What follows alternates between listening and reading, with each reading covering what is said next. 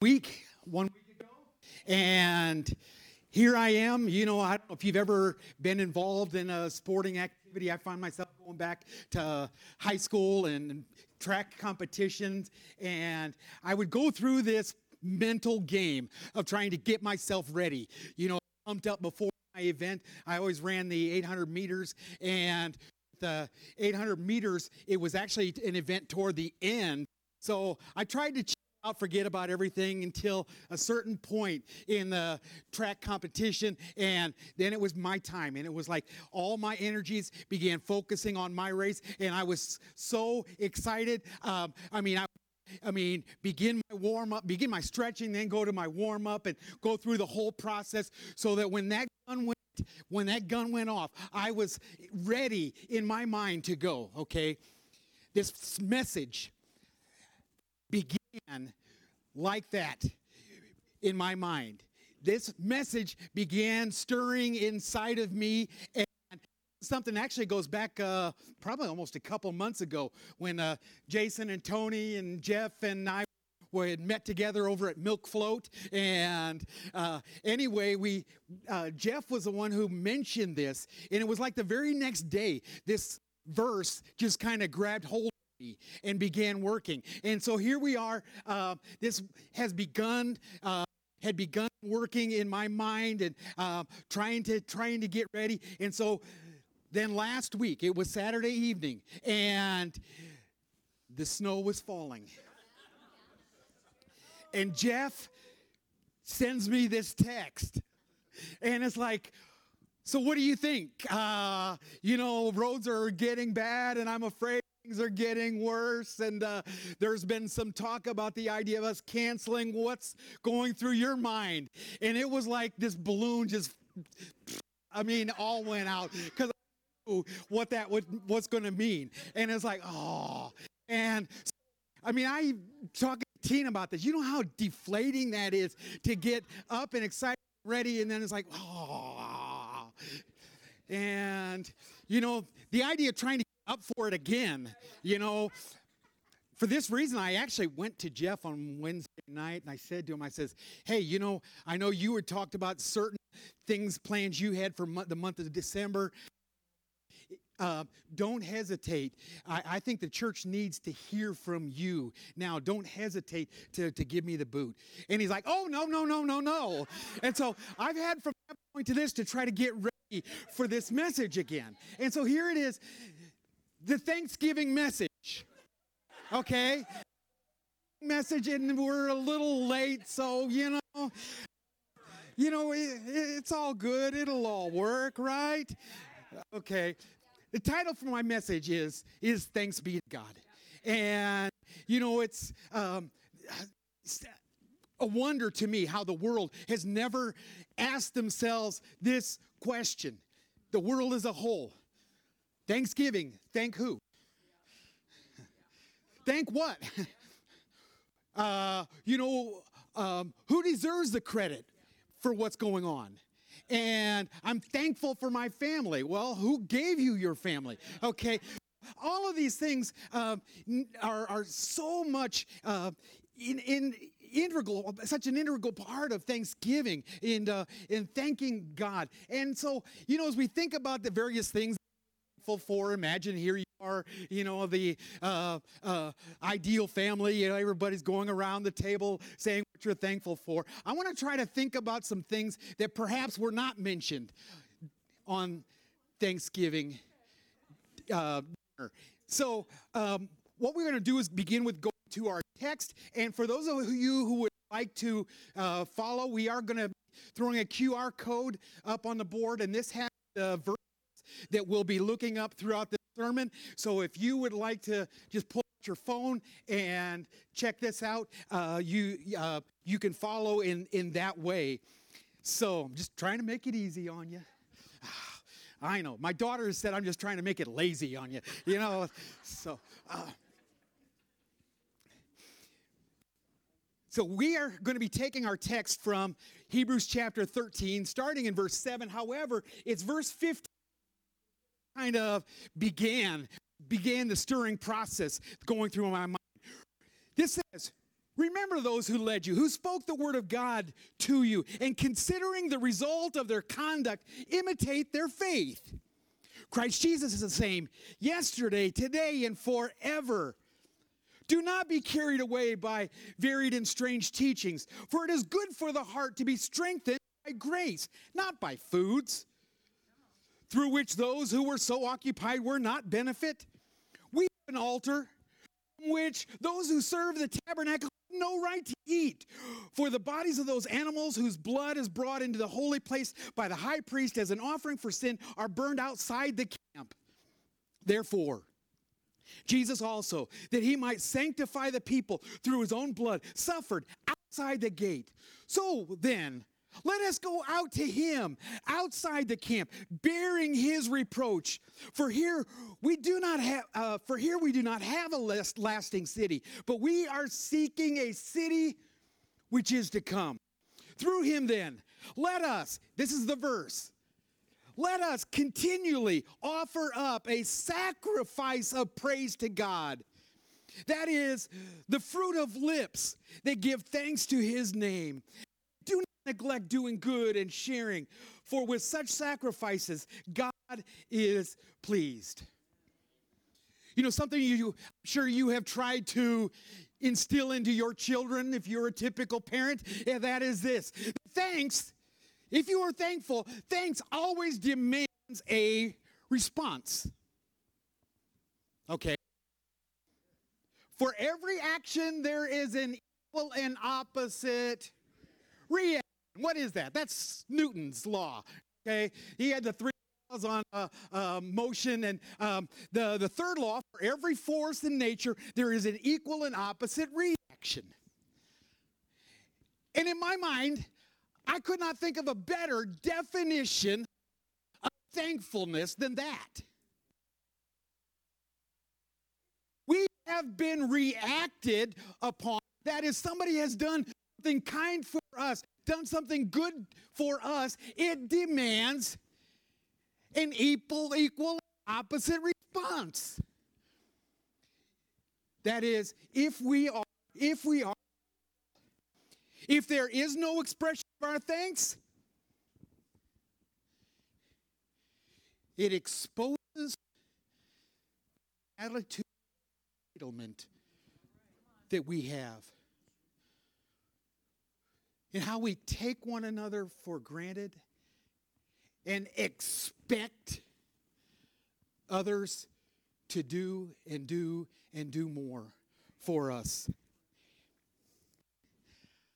When it comes to Thanksgiving, I have a question. Have we become stingy in, in thanks? I mean, have you ever opened a gift from somebody? This is Christmas Eve.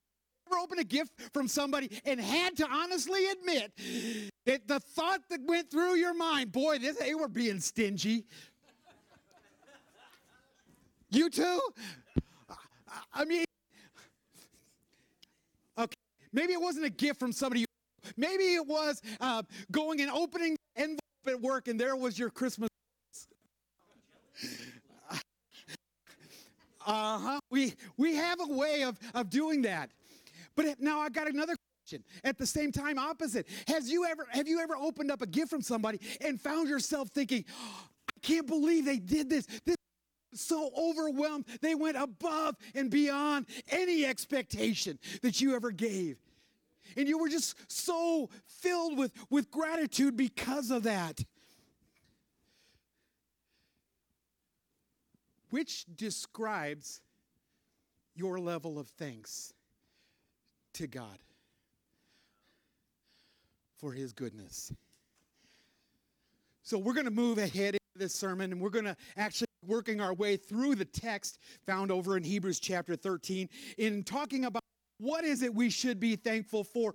First item on the list, we're going to talk about thanks for his people. And we go back to, to verse 7 for this. Thanks for his uh, people, our brothers and sisters. Verse 7 again, remember those who led you, our brothers and sisters who've gone before you. And then he says, these people who spoke the word to you and considering the result of their conduct, imitate their faith. Imitate their faith. Now, so we, we look here at this, this, this section here, uh, imitating their faith. Uh, we can see this throughout this whole book, through this whole chapter. I didn't include as part of the text, but uh, chapter 13, verse 1, we're backing up uh, seven verses to this chapter. Look at this chapter. Look at the of this whole chapter. Let the love of the brethren continue. Loving your brothers is so easy, except when it's not. Loving your brothers is so easy, except when they're difficult. And he's saying here to, to these people, let this love continue. And then he says this do not neglect showing hospitality to strangers. For some by this have, and I, I hate this verse. I hate, I hate, I hate, I hate this because of something that happened in my past.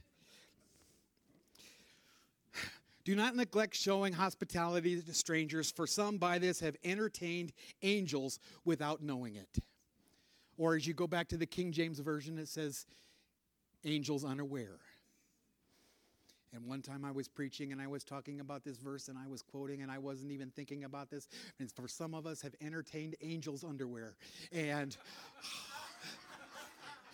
and probably the man that I respected most as a spiritual mentor in that at that time in my life was sitting right there in the front row. And it's like, oh, and he wouldn't stop laughing.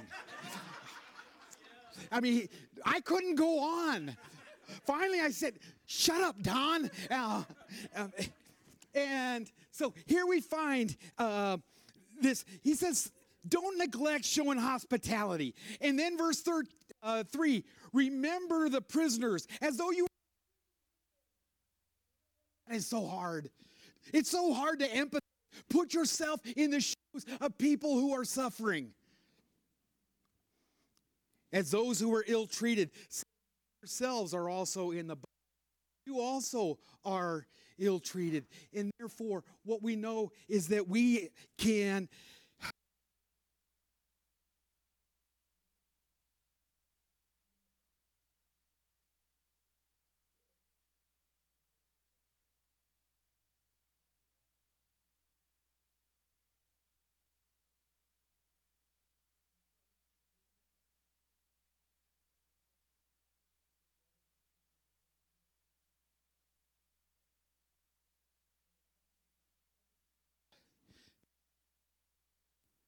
fact that they have come here to us when it wasn't.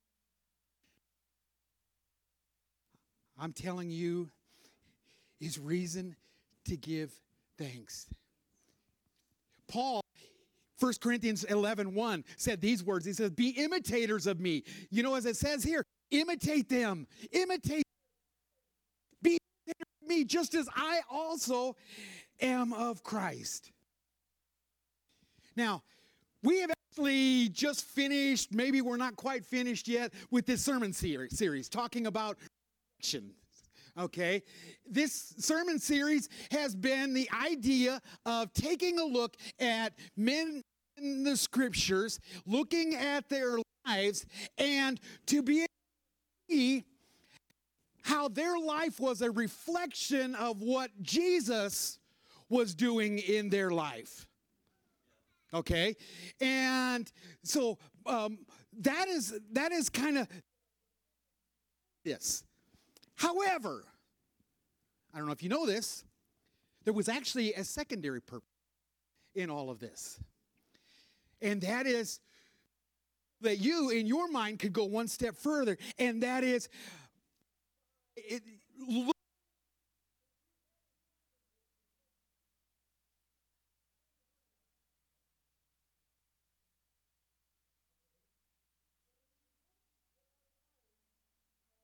Um, do people, when we, when other see selfishness, impatience, pride, do they see rudeness or do they see Jesus?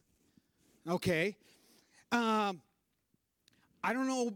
I, I try to keep a very vivid, high definition picture of what I know my life would be like without Christ. And it's not pretty. I remember one time here I was and sitting at this pizza place because my family had taken off for the weekend and it was a Friday night at this pizza place. And here I am looking around and I could not believe all the single guys here at this pizza place. And I'm just imagining that that's probably what their Friday nights look like most Friday nights. And you know, if it wasn't for Christ, what would my life be like? I look at my parents and how miserable. I mean, their their marriage ended up in a horrible, horrible divorce. I mean, it was very, very ugly. What would my life be like if it wasn't for Christ? And so, I don't know if you think about this, but even if people had never met you, Christ to see the difference that Christ has made. If you are a Christian, in their eyes, you are not normal because you don't become the way you are by accident. Being kind, being generous, being thoughtful, being considerate of others. I mean, these don't happen normally. And so even the world, if they even if they haven't seen the contrast of before Christ and after Christ, they look at you and can see something there. what they're seeing is the reflection of Christ. Now, so that was the second purpose. However, I'll let you in a secret. There was actually a second secondary purpose behind this sermon series. And this that you would not just look at yourselves, but that you would begin to look around at others Look around you. Do it. Look around you. Do you realize that you are in the presence of some heroes in the faith? You are seeing the reflection of Christ working in their lives. Perfect? No, no, no, I am not saying that. Trust me, they're flawed. Some are very flawed. But you know, he, the verse we're looking at, Hebrews 13 7, it says, considering the result of their conduct, imitate their, their faith. You see, is what causes you to hang on, to hang on to what you know is true, even when the wind starts blowing, when the storms start coming, when trials are there, when the road becomes very, very slippery when you're beat up, humiliated, and suffering. It's all about faith, the faith that won't let you let go. There's something there that I refuse to let go of. You see, faith is what can carry you through. And as we look around at others in this in the trials that they've gone through, trust me, there's reason to ha- have hope and to imitate what we see going on in them, in their lives. I say Hebrews 11. What do you think of? The faith chapter, right? uh, I want to read a little bit in Hebrews chapter 11, verse 32 to start. What more shall I say? I tell of Gideon he was a great man of faith. And Barak and, and Samson.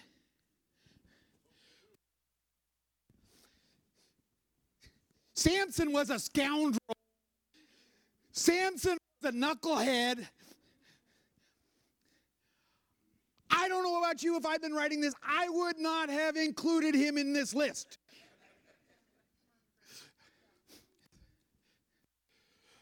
And yet, God, seeing something in his heart, including that name here. I want you to imagine the trial that Samson was going through after he had been had pulled off I don't know the third or fourth or fifth knucklehead experience and here he is been having he's had his hair shaved And now he's been put in chains. Here he is being chained uh, between these two pillars. And now he's being humiliated, mocked, and laughed at.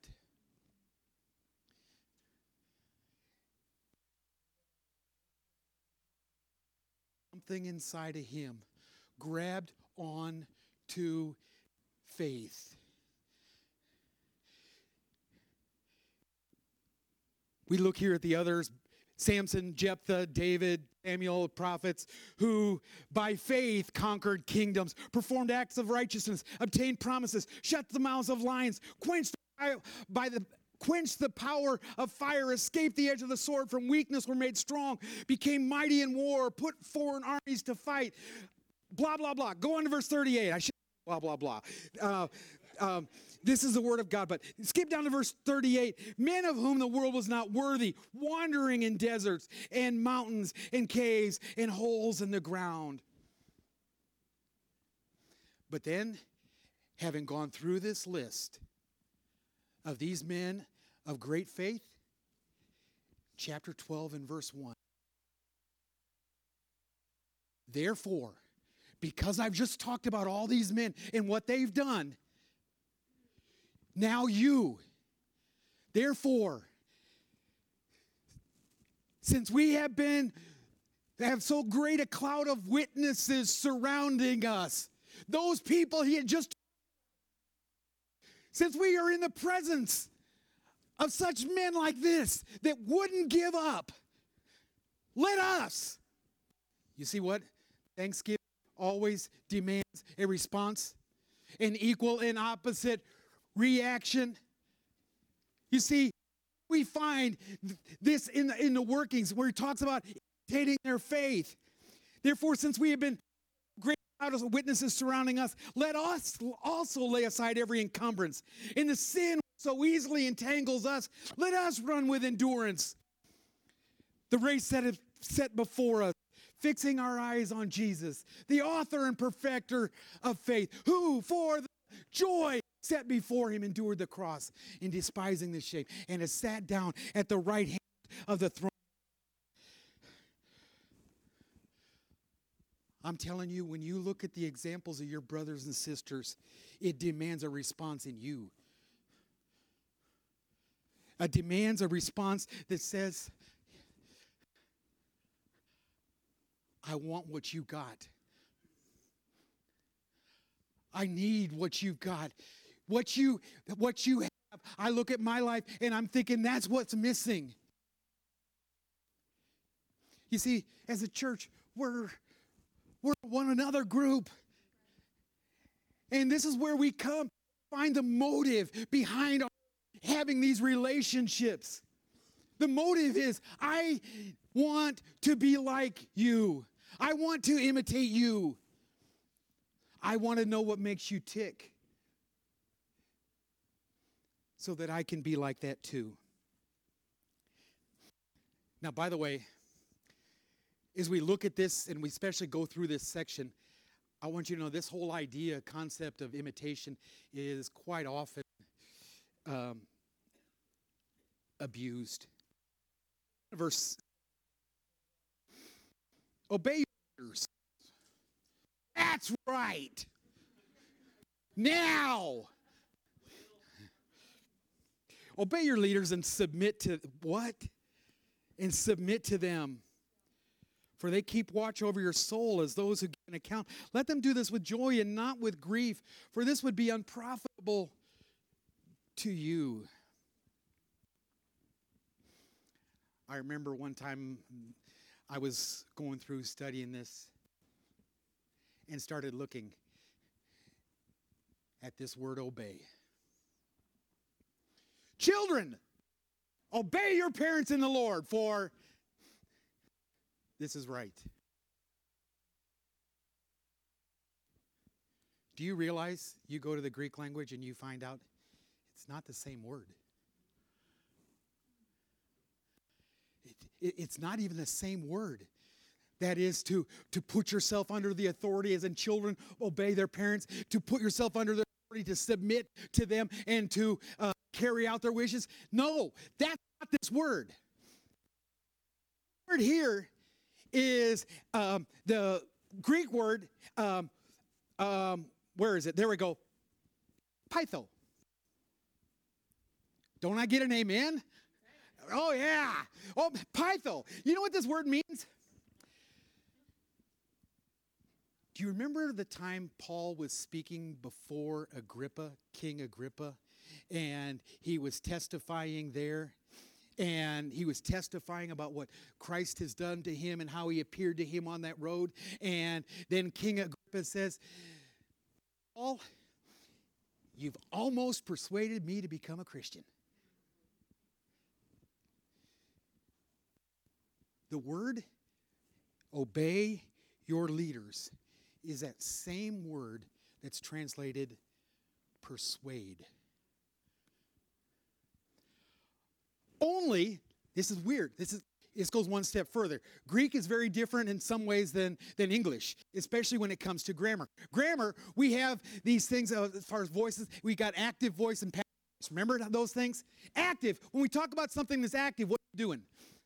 You take a ball and you throw the ball. Passive, what are we doing? The ball is being thrown to us.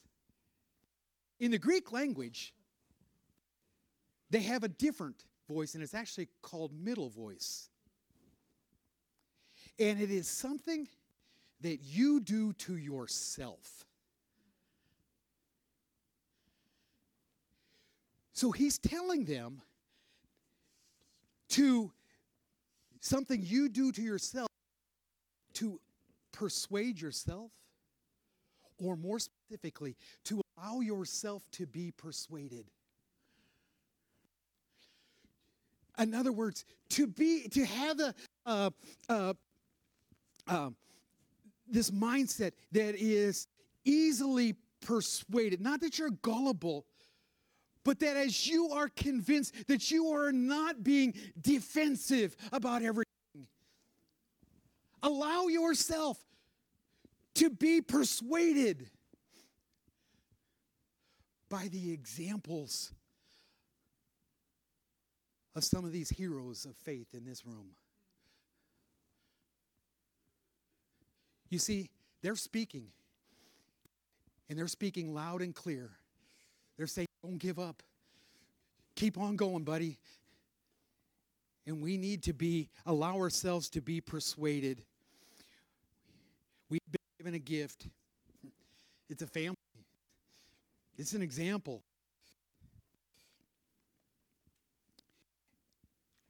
I can learn from you, and I need to learn from you. And therefore, we go down to verse 15. Therefore, let us continually offer up a sacrifice of praise to God. A sacrifice of praise. The lips that thanks to his name. I was listening on the radio this week and they had this study that was done. It was done over in Great Britain. And uh, this study, what they did is sought to determine the optimal and appropriate length of a hug. Okay. Now, somebody, just before we begin here, how long do you think a hug should last? What's the appropriate duration of a hug? One tenth of a second. Five Mississippis, three seconds. Do we have any other ideas? Okay. You're wrong.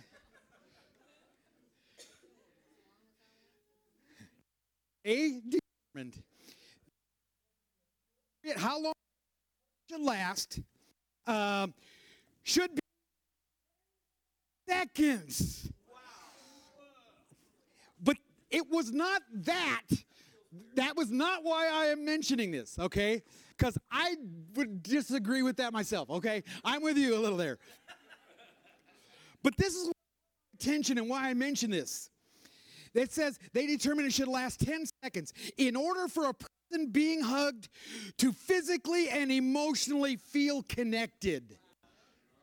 And the point I want to try to make is you not understand, but quite often, what we do in the name of connecting is not even received, not even recognized. Oh, I gave you the put my arm around it and gave you that brother hug, side hug,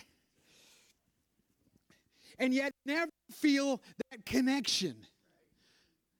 I wonder if we could say the same thing about our words of thanks to one another then. That they never feel that those words of, of thanks, that connection to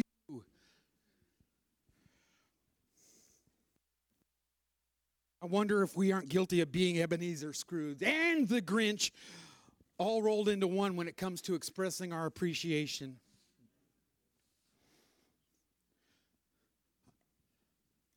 I thank God for you. Those words ought to come out of our mouth a lot. But under this point, I want to leave you with a challenge. You like challenges? You ready for a challenge? We'll try to make this easier. I want you to find somebody and say these words I appreciate you and why. To get beyond a cliche, I appreciate you and why. I want to challenge you to somebody in this room before you leave. I want to challenge Number two, to find somebody in your family and say those words to. And I want you to find somebody at, I'm going to say, work, school, neighborhood, somebody, three people, and say those words. Thanks for our brothers and sisters. Number six, for his word. You go back to verse 7 and he says here, uh, remember those who led you? But then it says what is it about them that we should be? Remember those who led you, who spoke the word of God to you, and considering the result of their conduct, imitate their faith. Skip down to verse 9. Not be carried away by varied and strange teachings, for it is for the heart to be strengthened by grace, not through foods through which those who were occupied were not benefited. Thanks be to God for his word. Let's skip down later in this chapter. This chapter is pretty amazing, by the way. Later in this chapter, verse 20. Now may the God of peace, who brought up from the dead the great shepherd of the sheep, through the blood of the eternal covenant, even Jesus our Lord, equip you in every good thing to do his will, working in us that which is pleasing in his sight. You see, that should be the word, uh, the word of God in our lives. That it would be working that which is pleasing in His sight through Jesus Christ, to whom be the glory forever and ever. Amen. For the word of God is living and active, sharper than any two-edged sword and then he says, piercing as the division of the soul and spirit, even of the joints and marrow, and able to judge the thoughts and intentions of the heart. Uh oh. there is no creature hidden from his sight, but all things are open and laid bare to the eyes of him with whom we have to do. We have in our hands that gift from God and how we can be pleasing to Him. And it comes in the form of His Word.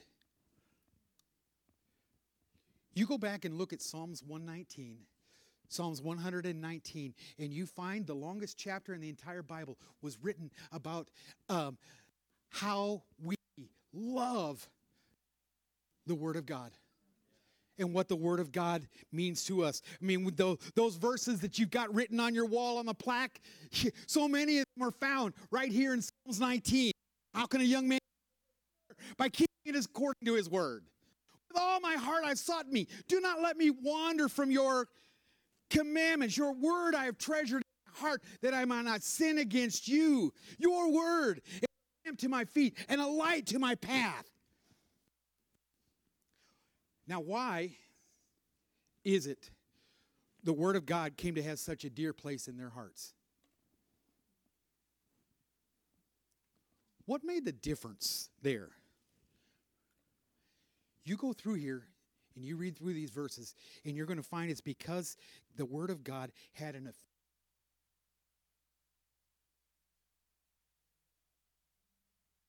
It took that was was dead inside of them and brought it to life. How many of you like being a part of life? we want that, right?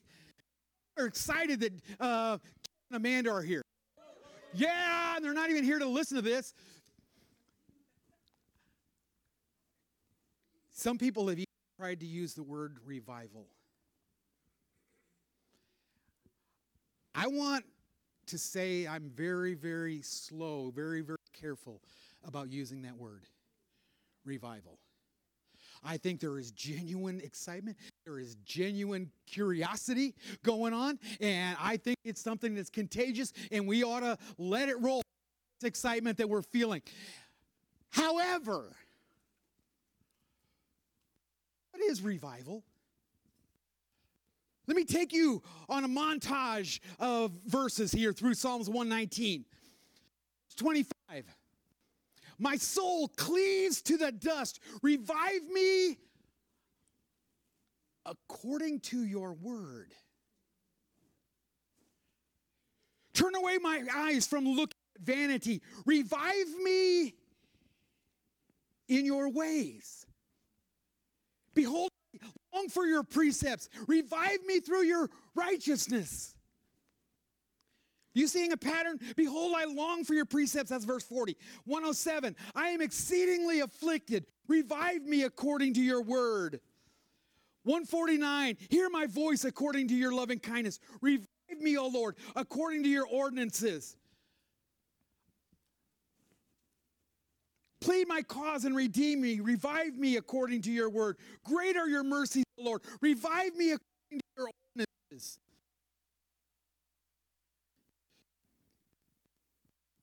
You see, part of the reason why I'm hesitant to use this word is I believe that revival always begins with repentance,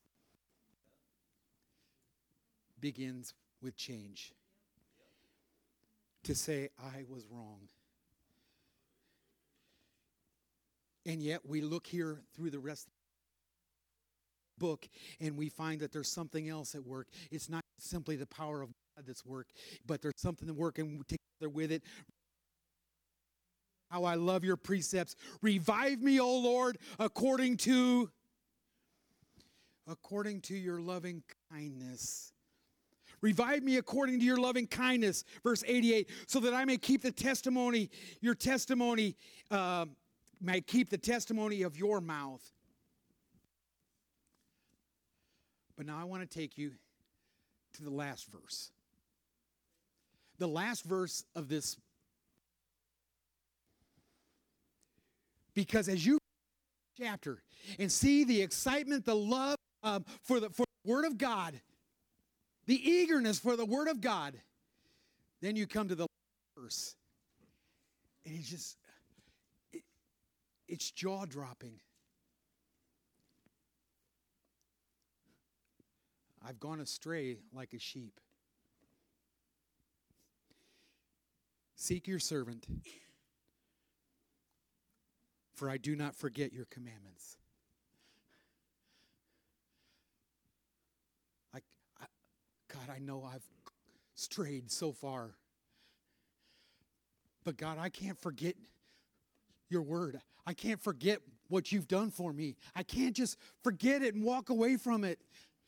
And God, I don't even know how to get back to me to you. So therefore I'm asking you, God, I've gone astray. You please seek me.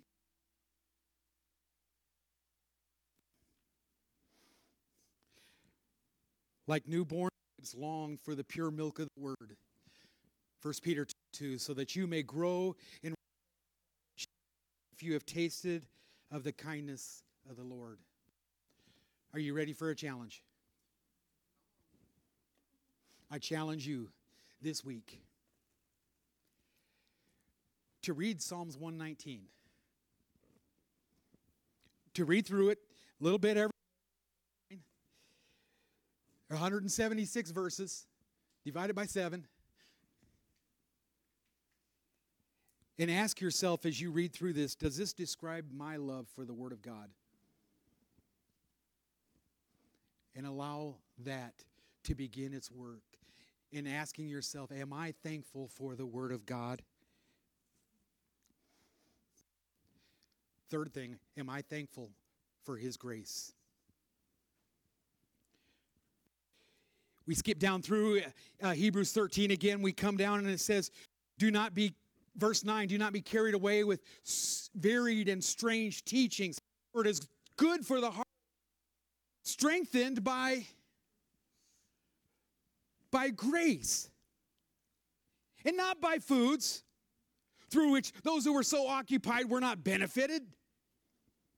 For we have an altar. We have an altar which those who serve the tabernacle, they have no right to eat.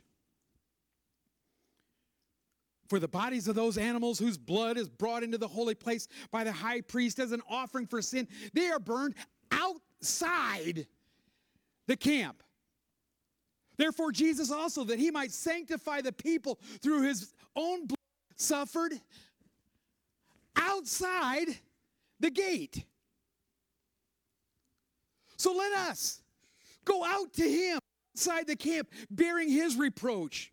For he, we do not have a lasting city, but we are seeking a city which is to come. Let us continue to offer up a sacrifice of praise. That is the fruit of lips that give thanks to his name. Our heart is to be continually strengthened. Grace, that is confirmed by grace established by grace. Sorry about this.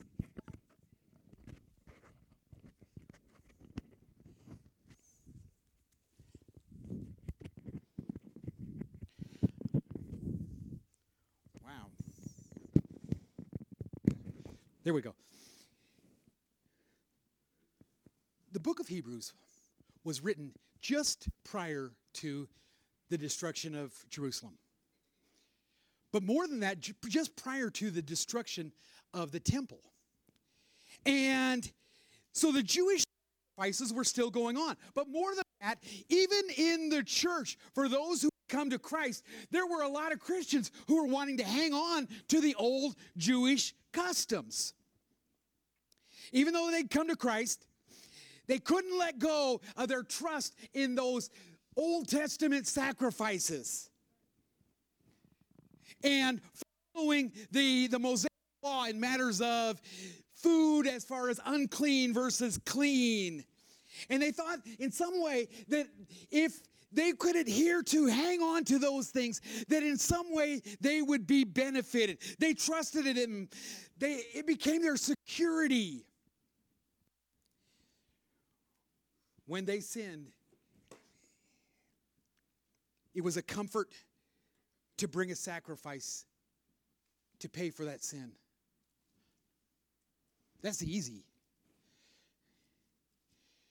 And our text here says that they were receiving no benefit from them.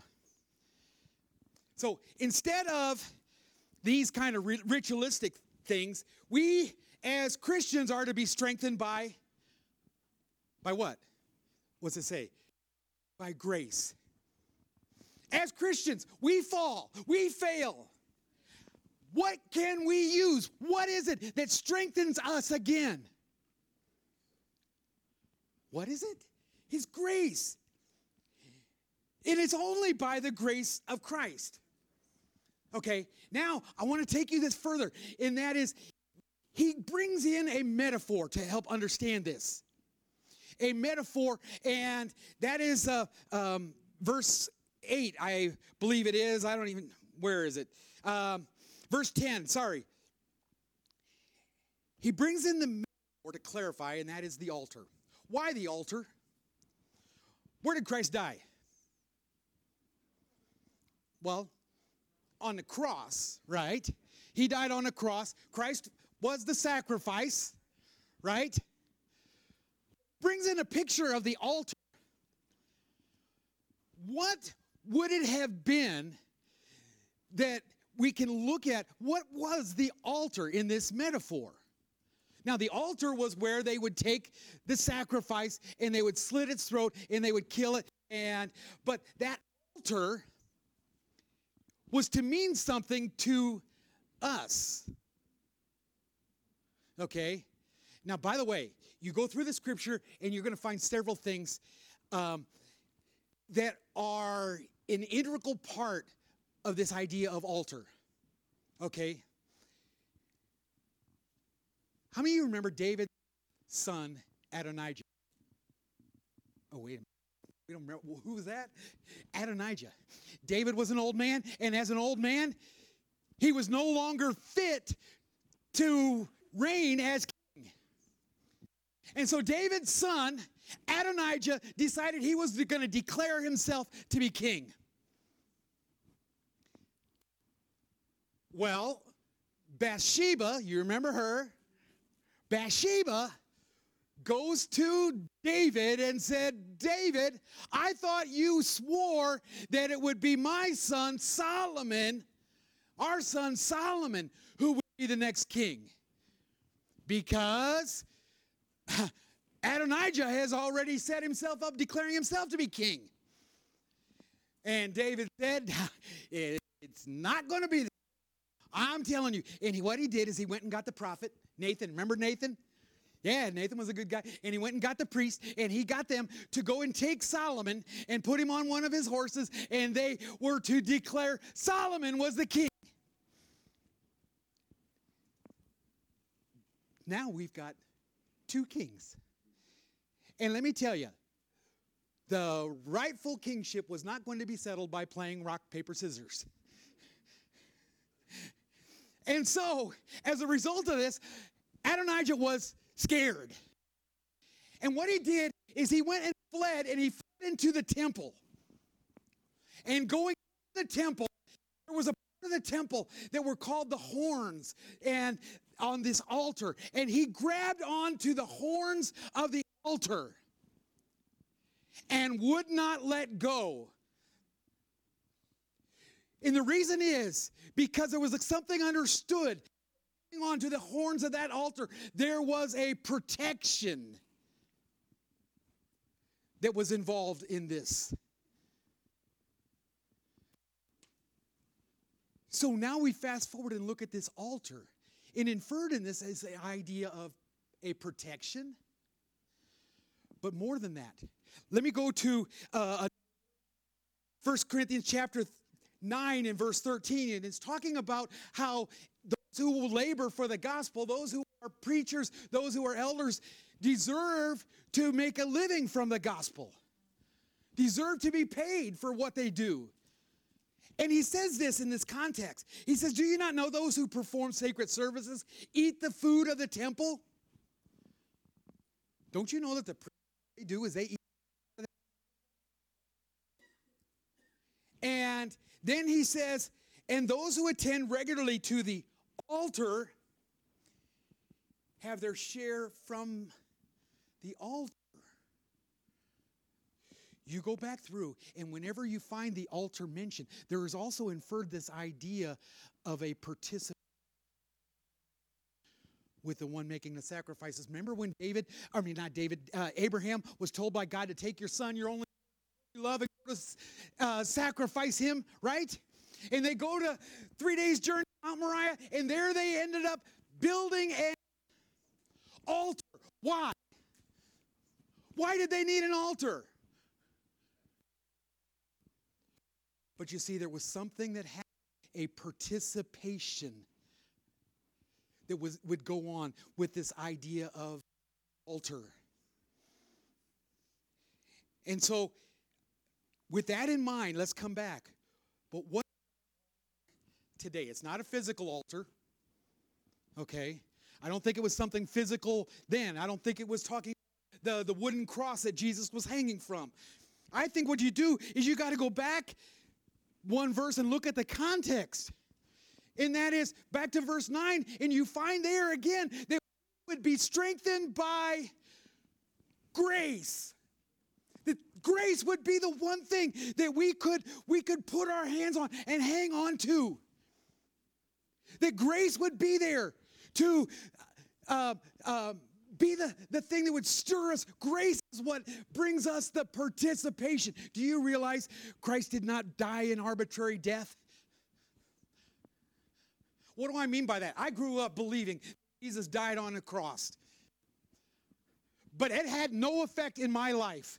No effect until I was 15 years old. It was actually the words of a song that had an impact in my life. And for the first time in my life, began to realize Jesus just didn't die for the sin of the world, He died for me.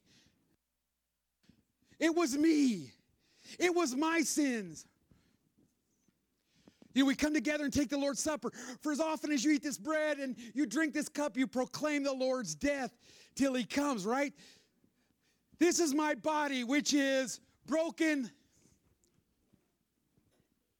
This is my body, which is broken say it. It wasn't arbitrary, it was for you. This is my blood, which was poured out for you.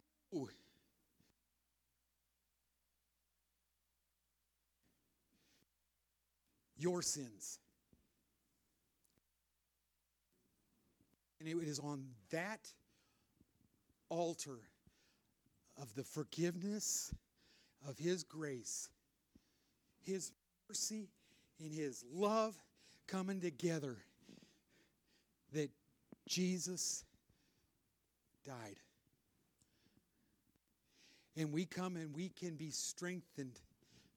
We can be strengthened by that grace. It's time we make the the cross of Christ very personal in our lives. It's time we start looking at this concept every day. That is, God, my attitude was so wrong. God, I lied and I know it. I don't even understand why I did. God, I know I cheated him. God, I know I was not showing your love.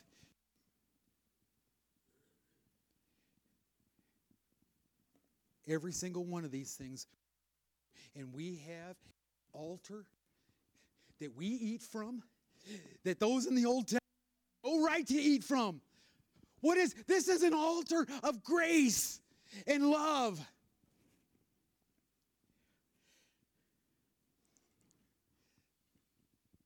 You see, we need to be thankful for the grace of God. But it's only going to begin by understanding that we need the grace of God. You ready for a challenge? Here it comes. You go through the, this chapter and you find Christ had to suffer outside the city. Why? Because those sanctimonious were too holy to allow somebody to die in their holy city of Jerusalem. So they would drag outside the city in some way more right. We would drag them You see, in the Jewish mindset, anybody who hung from a tree was shamed, was cursed. And Christ suffered our shame outside, outside the city. And so we find our text saying now, so let's us go outside to suffer shame for his name.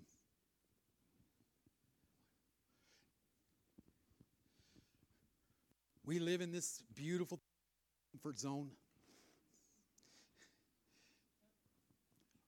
And sometimes we live in, the, in this comfort zone because it's sanctimonious of us.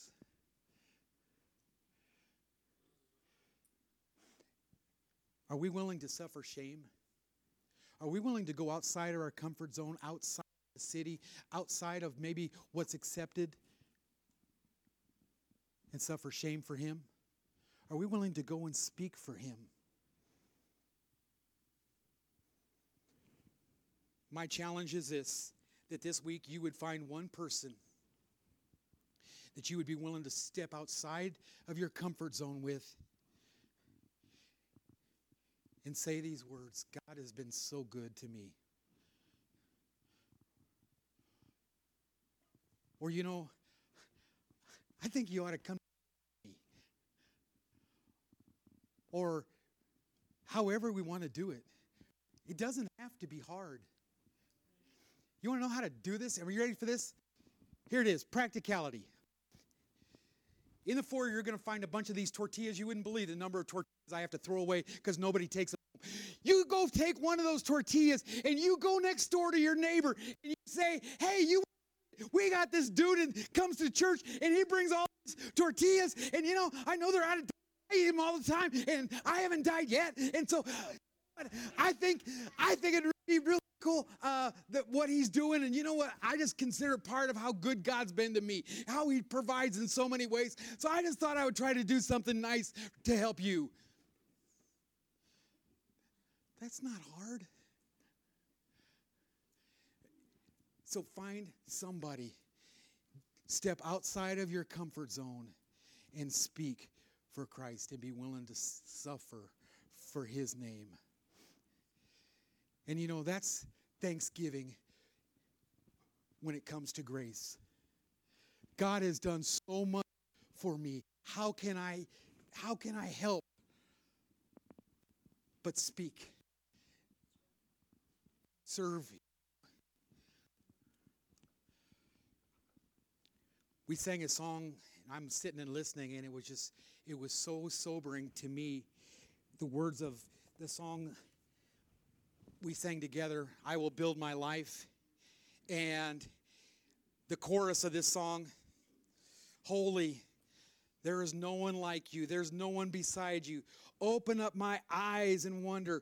Show me who you are and fill me with your heart and lead me in your love to those around me. I will build my life upon your love. It is a firm foundation. I will put my trust in you alone. I will not be shaken. I will build my life upon your love, your trust. I'm going to put my trust in you. I'm going to build my life on your love because it is a firm foundation. I'm just looking at that and I'm like, that's what grace is.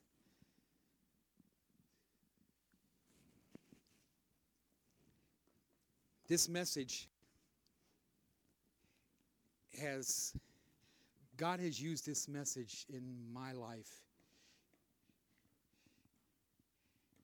And I've realized there have been some things I need to do different to change. I hope that God can do the same thing in your life. Before we close, we're going to have a final song, but I want to close this message with a word of prayer. And um, we just got word that Brenda Watts, we got word yesterday, ended up back in intensive care.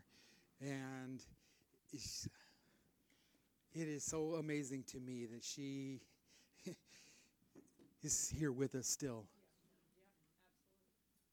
But I just try to imagine Dan trying to go to work and spending all those hours behind a wheel driving, thinking about your wife at home. So let's close with prayer, but um, also to pray for, for Brenda. Father, I thank you for